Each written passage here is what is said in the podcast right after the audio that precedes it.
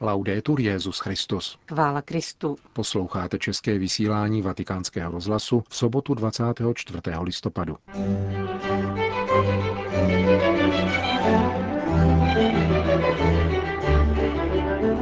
Varujte se pokušení individuálně vyniknout, řekl papež František bohoslovcům ze sicilského Agrigenta. K docenění projevu lidové zbožnosti vybídl svatý otec při audienci pro třetí mezinárodní setkání církevních sborů Jedině setkání víry a kultury může soudovou společnost vymanit z proudu materialismu vzpouzejícímu se duchovním a nadpřirozeným premisám, píše státní sekretář kardinál Parolín ke stému výročí smrti blahoslaveného Giuseppe Toniola. To jsou hlavní zprávy našeho dnešního pořadu, kterým provázejí Milan Glázer a Johana Bromková.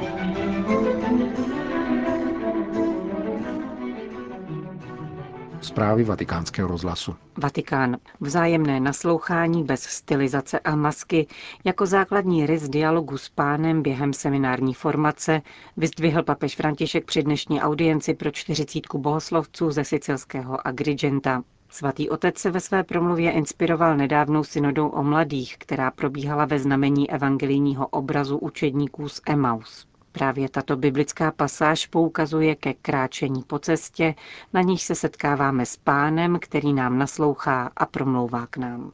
Náš Bůh je slovo a zároveň je tichem, které naslouchá.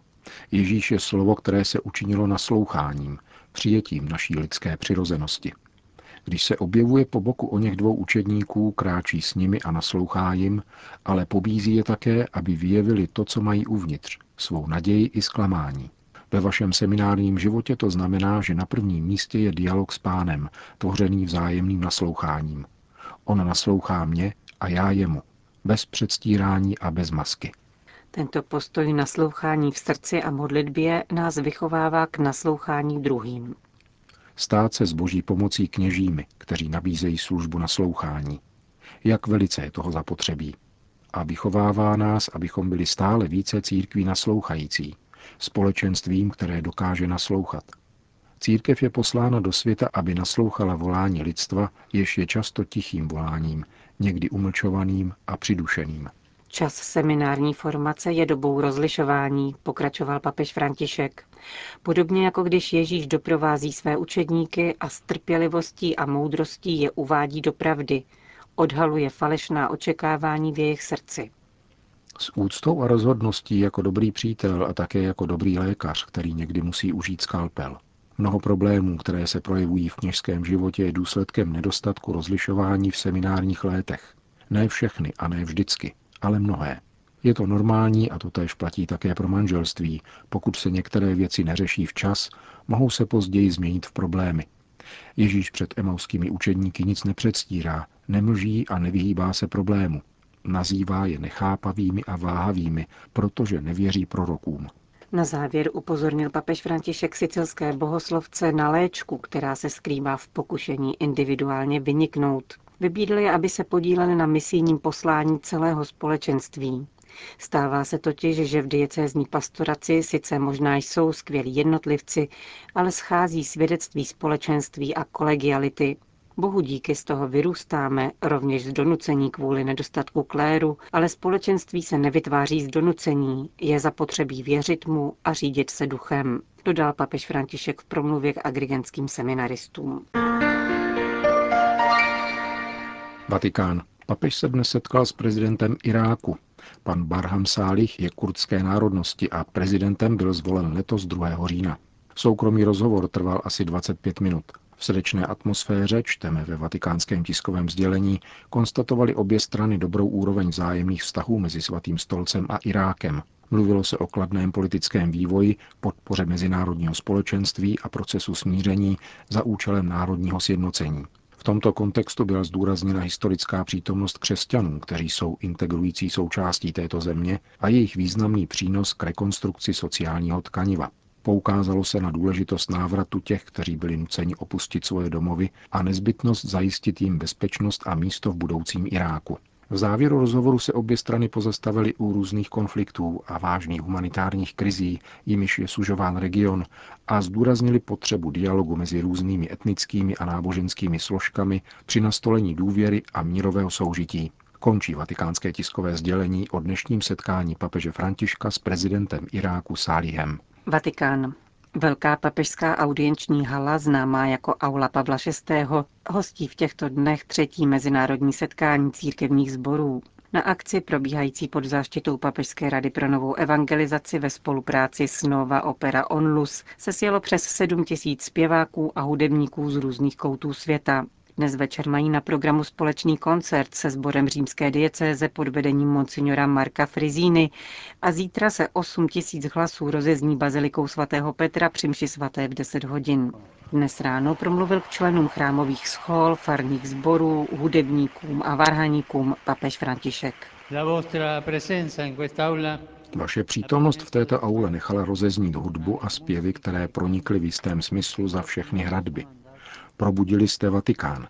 Je krásné poslouchat vaše melodie a vnímat radost i vážnost, s níž společně dáváte hlas kráse naší modlitby.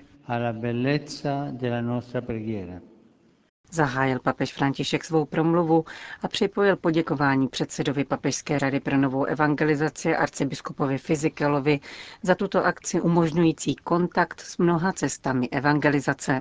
Zmínil pak velký význam hudby pro mladé lidi, který vyšel najevo při debatách během nedávné synody, jak stojí také ve 47. článku závěrečného dokumentu.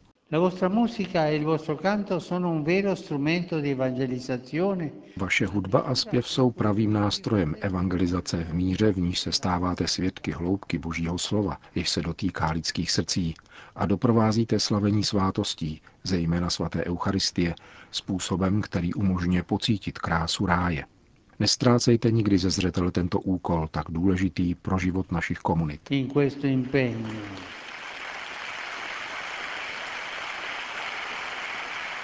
Un impegno così importante per la vita delle nostre comunità.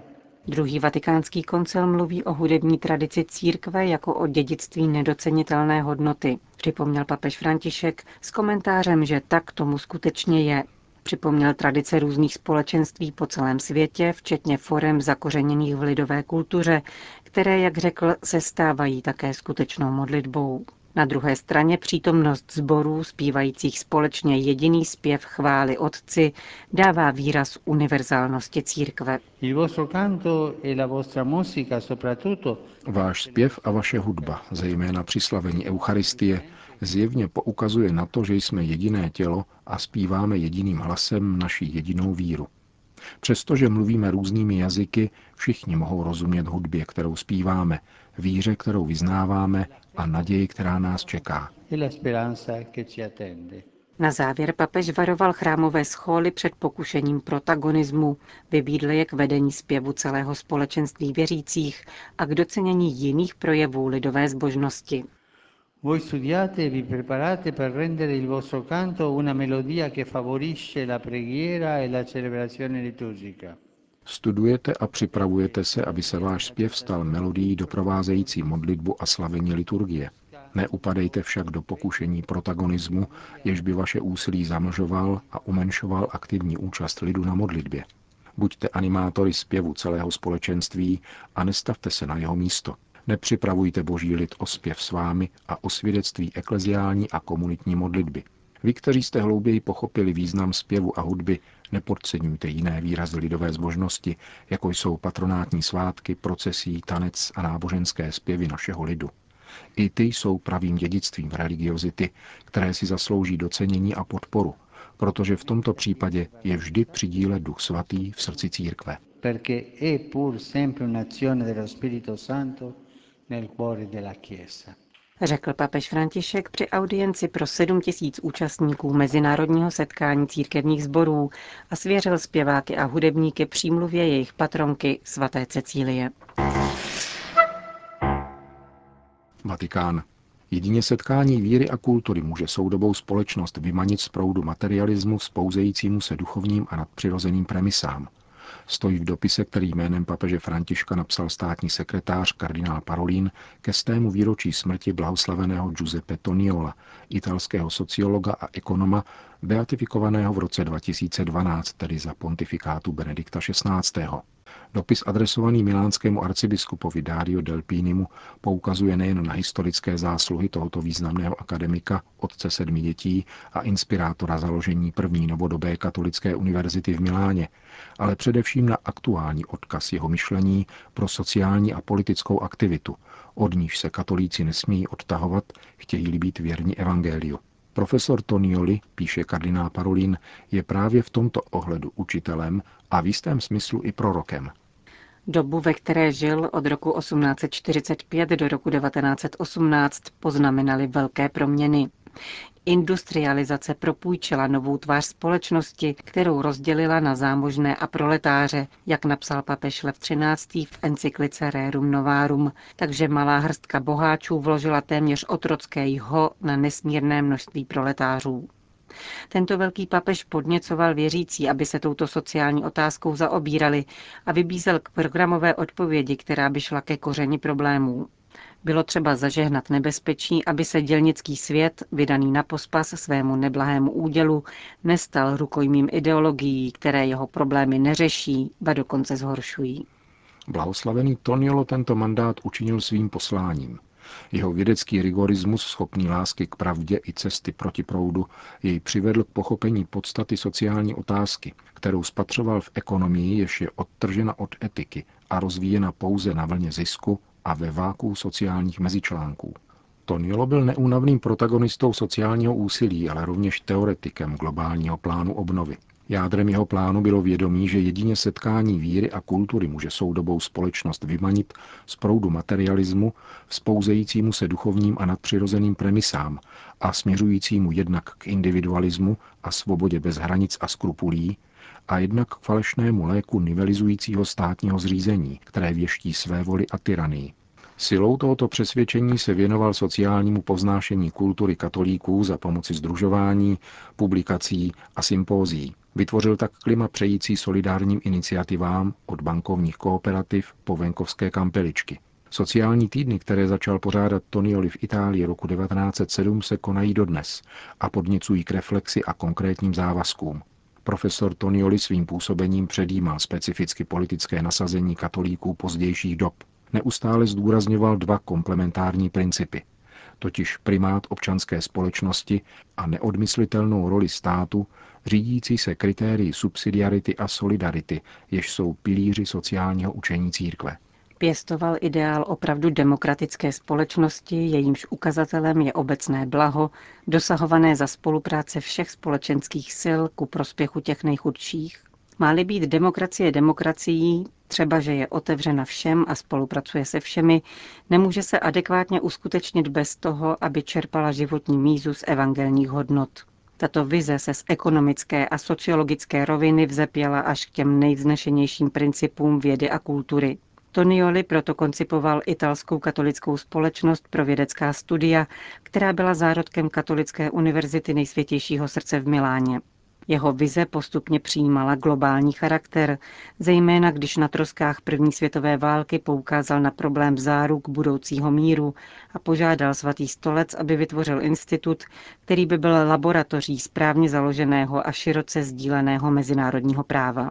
Kdo dnes při pohledu na regionální války, které budí obavy ze světové eskalace, nevidí naléhavost požadavku přizpůsobit práva národů požadavkům všeobecné lidské rodiny, jak nezdílet perspektivu, že stabilní a pravý mír musí být vytvořen integrací respektu k právům člověka, překonáním individualismu a opětovným vytvářením vztahů, ve kterých se člověk rozvíjí na základě posvátnosti lidského života a základní hodnoty rodiny. Tato oslnivá vize profesora Tonioliho byla plodem nejenom bystré mysli, ale především výrazem srdce pohrouženého v modlitbě a zamilovaného do Eucharistie – Sto let od jeho smrti je tato prorocká vize stále schopna podněcovat k rozlišování a nasazení. Svatý otec doufá, že se italští katolíci budou od svého nepřekonaného učitele nadále učit a růst ve svém sociálním a politickém nasazení. Píše kardinál Parolin na závěr dopisu ke stému výročí smrti blahoslaveného Giuseppe Tonioliho. Končíme české vysílání vatikánského rozhlasu. Chvála Kristu. Laudetur Jezus Christus.